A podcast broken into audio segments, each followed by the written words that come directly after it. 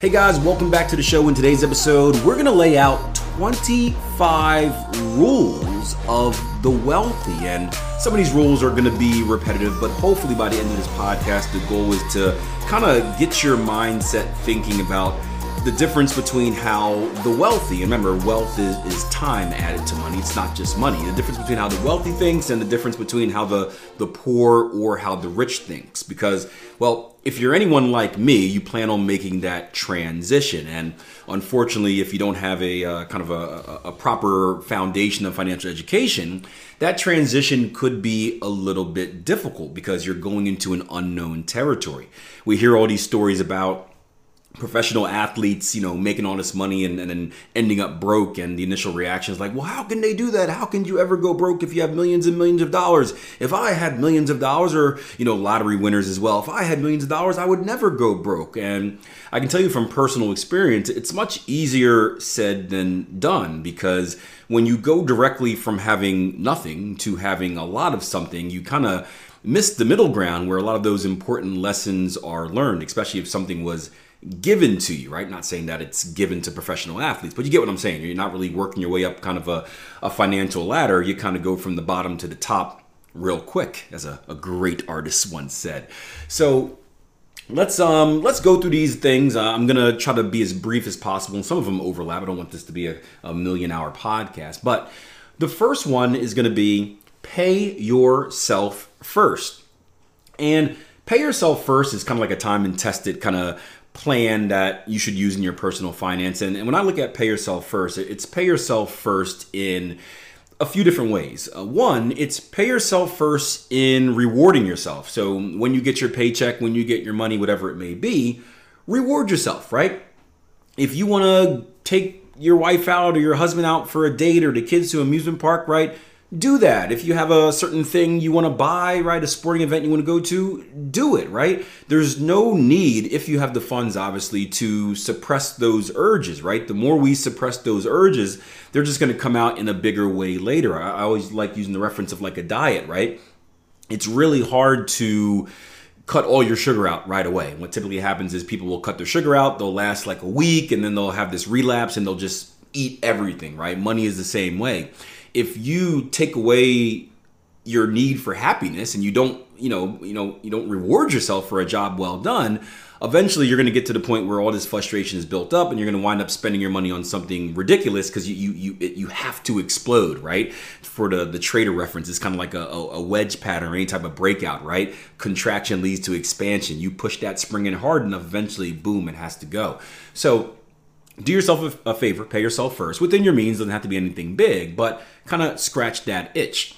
Another part of paying yourself first as well is paying yourself as far as like your investments, right? So if you set up your, your account where it's like, hey, I my income comes in, a certain amount goes to me, a certain amount goes to emergency, a certain amount goes to savings, right? Make sure you pay some of those investments first, where, hey, I'm either starting a saving account so I can invest in something later, or I'm putting it directly into the market.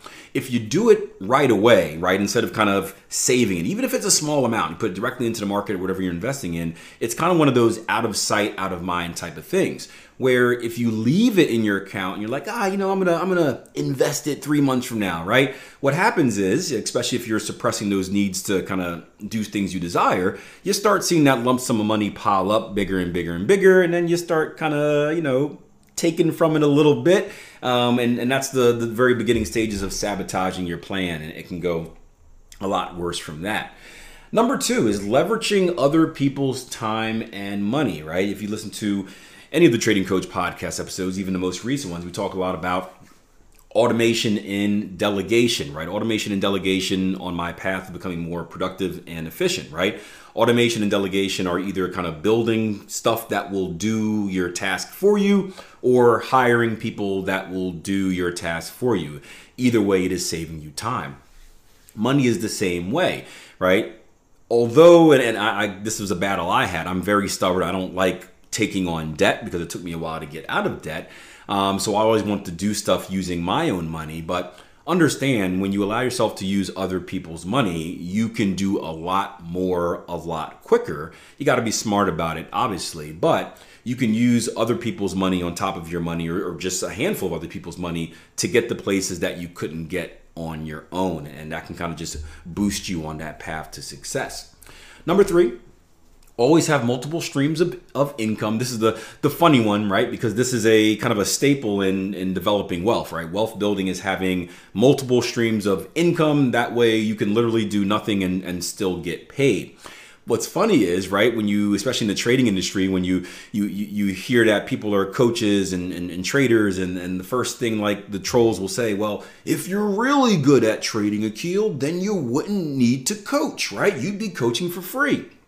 And the truth is, yeah, I, I love coaching. Don't get me wrong. It's it's a, a passion. I think coaching is one of the things that kept me in trading for so long, because trading can get monotonous and boring, and, and having exposure to other humans, and, and having a, you know, the, the feeling like I'm, I'm serving a purpose, versus when I was managing money and I just felt like a dirty scumbag, um, just me personally and, and my values.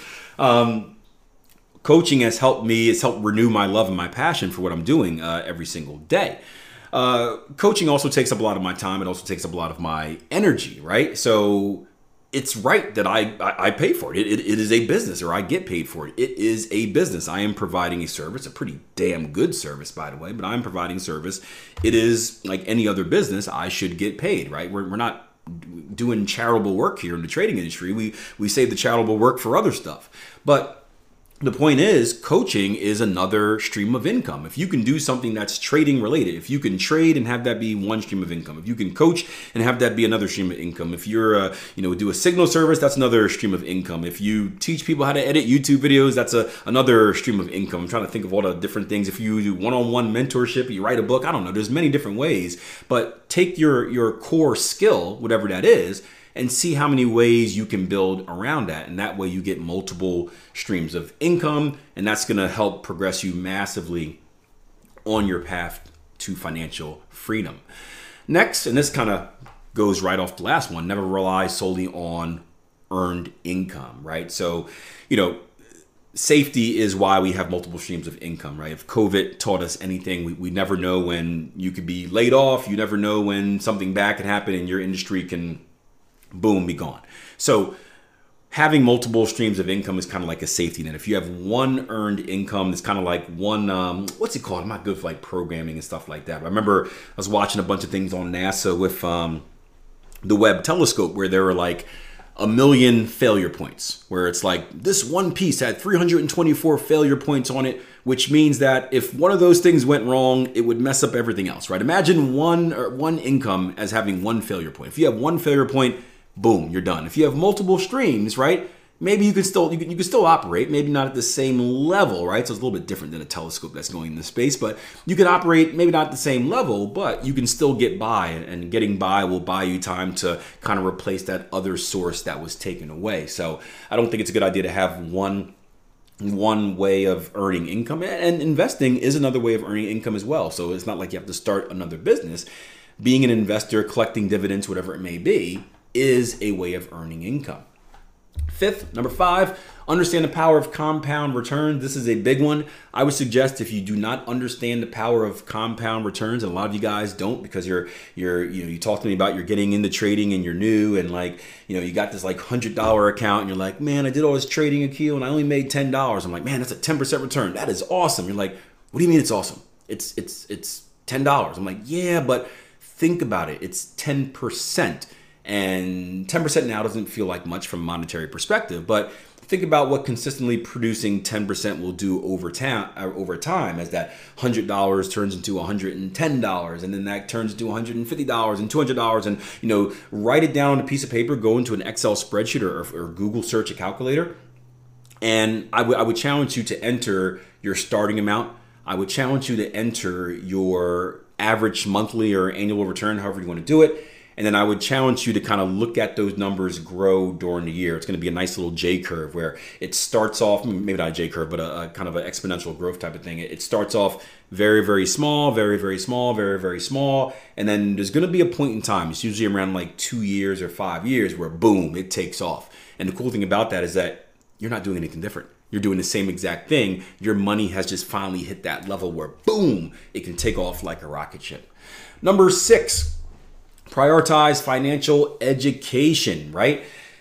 You need to be financially educated, right? You don't need to be a, a genius. You don't need to go to Wall Street or anything like that, but you need to understand how money works, right? The better you understand how money works, the more informed decisions you can make, whether it comes to your, you know, personal finance, your personal investments, your taxes, how you're saving, right? Basically, if you understand how money works, it, money has a, a little bit of a greater value to you than it did before. And when you value something, you pay attention to it a little bit more, you care about it a little bit more, and you're less likely to make the dumb mistakes that you may have made if you just didn't know any better. Um, seven, lifestyle or avoid lifestyle inflation. This is a tough one. This is one that I personally struggled with, right? I spoke earlier about professional athletes or people going from not a lot of money to a lot of money in a really quick time.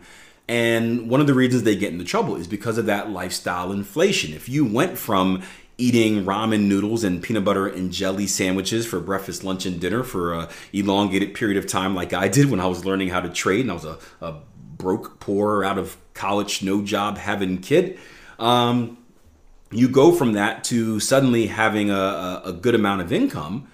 You have this need to upgrade, right? Why would you keep eating ramen? Like now you can go out. You can go to restaurants, you can go to bars. I remember one of the things that I would get in trouble is I would go to bars and I would, you know, I just, all my friends, hey, you know what? Rounds on me, right? Tab, use my tab, whatever you're getting for the night, just put that tab on me.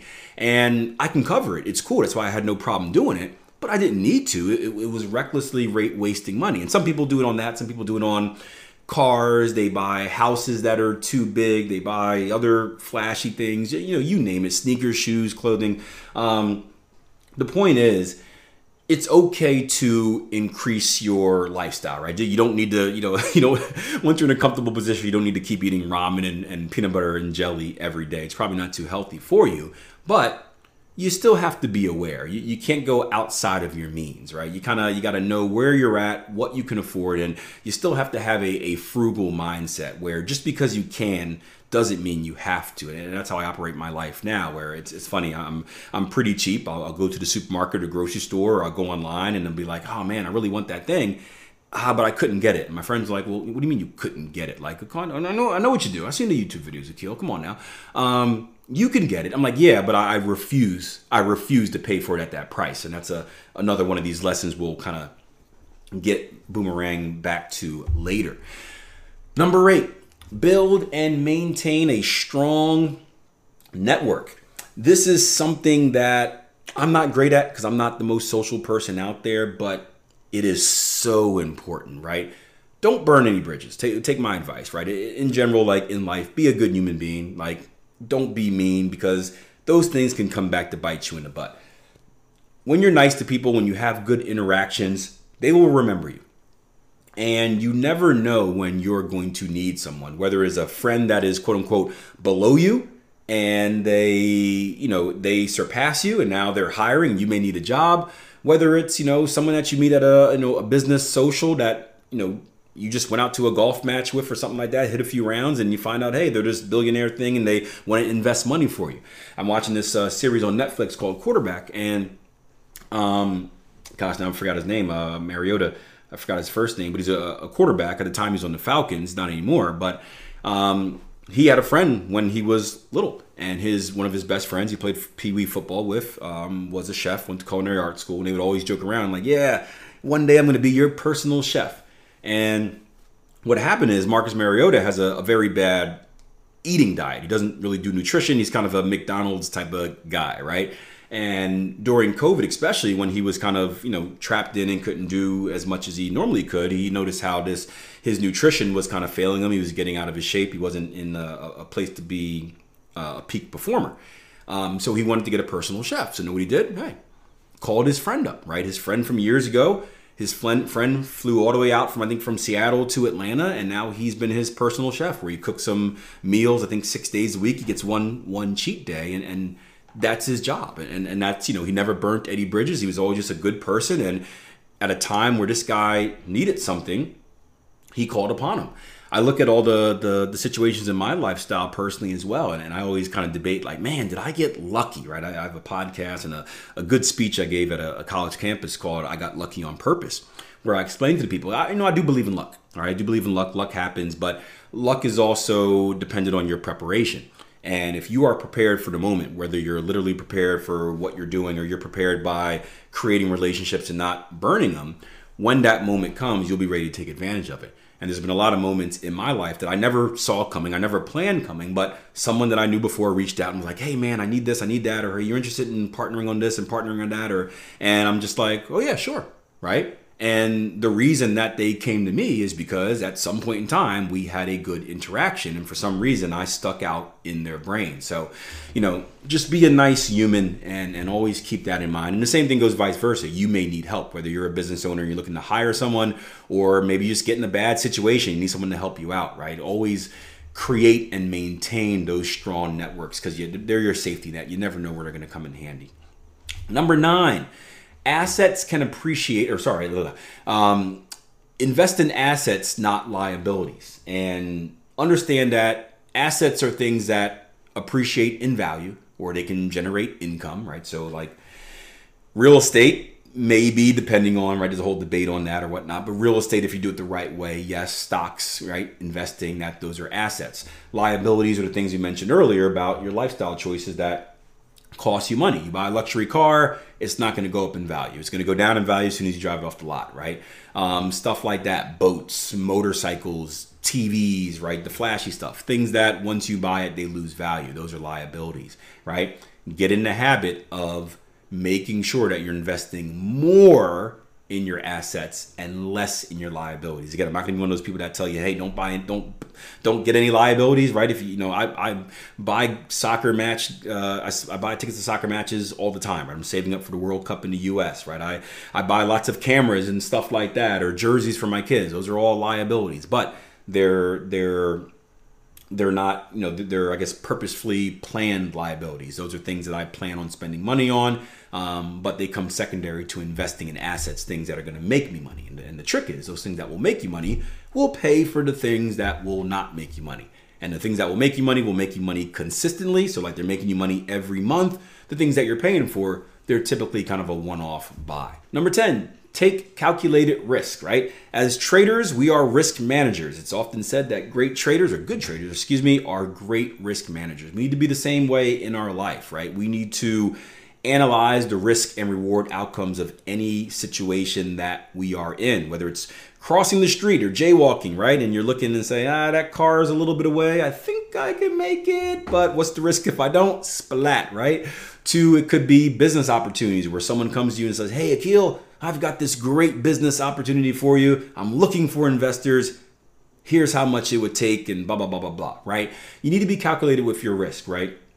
And that goes from from a business perspective and, uh, you know, even a personal pers- perspective in investing in other people, right? Going back on the other one about keeping your network tight, I've invested in people and I've had people invest in me before as well, but I've invested in people where I thought their thing wasn't going to work. Sounds weird. But I wanted to build that network and let them know that, hey, I believe in you, the person. I may not believe in you, the product or your idea, but I believe in you, the person. And I'm investing not to say that this particular idea is going to work, but I'm investing to show you that I believe in you and you're going to gain something from this experience. Maybe it does work and you surprise me and I make some money because I'm an investor, or maybe it doesn't work and you learn something that's going to help you with the next opportunity. And then when you do come across that next big idea that really has some legs to it, you don't forget about me. You're saying, hey, Akil, you know, Akil, you gave me a chance before. I'm going to pay you back. I believe in stuff like that. But that's a calculated risk. That's a, a risk and reward. So you got to be calculated with your risk. Um, that's number ten. Number eleven, surround yourself with like-minded individuals. Uh, this is key, right? The whole saying, right? You are the sum of the five people you spend the most time around. I used to think that was a bunch of B S. It is one hundred percent true, because when you put yourself in a kind of a peer pressured situation, what, what you tend to do is you try to, you try to compete and mimic those who you are around. And what I mean by that is this. If you are around someone that is super successful and you are the least successful person in your group, you're probably not comfortable with that role. you probably feel a little bad, you probably feel a little out of it. So every day you're working harder to become more successful so you can continue to fit in, because you don't want to be looked at in a certain way. At the same time, being in that group, you're starting to see what the people that are more successful than you are doing, and that stuff rubs off on you, right? You ever notice when you you spend time around a certain person, you start copying their cadences where, you know, they have their arms folded, you have your arms folded, they talk in a certain cadence, then you start talking in a, a certain cadence. I, I tell this people all the time, right? So my mom is Jamaican, so all growing up, I get asked, you know, Akil, can you speak in a Jamaican accent? And I, I can't. I can't speak in a Jamaican accent on purpose to save my life. But what was always funny is when you put me around my family or you put me on the phone with, with someone from the island and we start talking, people will be giving me weird looks. I'm like, what are you talking? Like, why are you looking at me like that? And they're like, dude, you were just speaking a different language. And I'm like, how? Right? We don't even know it. We just, we kind of naturally fit in and adapt to those people around us. So if you're around people that are going to get you in trouble, and that's a whole different story, you're probably going to end up in trouble. If you're around people that are like-minded, have drive, desire, you're going to be kind of like, uh, you know, think of like a Peloton or like drafting off someone. You're going to be in this group, and that group is going to push you towards that goal a little bit quicker. Number twelve, know the difference between price and value. And this is an interesting one. I remember a quote from Warren Buffett that said, price is what you pay, value is what you get. And that means cheap isn't always good because it's cheap. Expensive isn't always good because it's expensive. Cheap isn't always bad because it's cheap. Expensive isn't always isn't always bad because it's expensive, right? You have to be able to see the value in something. And this is uh, perfect when it comes to investing. So my investing story is this, right? So I started off by by investing in uh, pretty much well-known. They weren't necessarily expensive, but well-known companies. So, you know, the, the first stock I ever bought was Apple. This was back in two thousand three when it was super cheap, like a million splits ago. But my, my first company was Apple. And, and it was a very highly priced stock. At the time, it was ninety-nine dollars per share. And I didn't have a lot of money. So it was very expensive to me. But based off my research and, and, and based off, you know, what I thought Apple would do going forward, it was at a massive value. And, and that proved to be correct as it doubled in less than a year, right? At this, so after that, I was a little bit disappointed because I didn't follow the rule that I told you earlier about compounding and understanding that a, a, a ten percent return is different than a ten dollar return, right? Even though they can be at the same at the same time.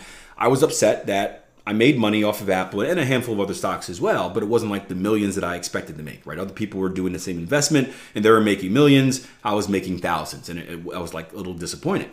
So I decided, hey, I'm going to go for cheap stocks, because if I buy cheap stocks, I can buy more of the cheap stocks, and those cheap stocks are gonna ten x, twenty x, thirty x my return. So I started putting money into all these little dollar stocks, one dollar, two dollars, stuff under like five dollar stocks, and I got ripped to shreds. You know why? Because there was no value in the things I was investing in. They were just cheap. They weren't good.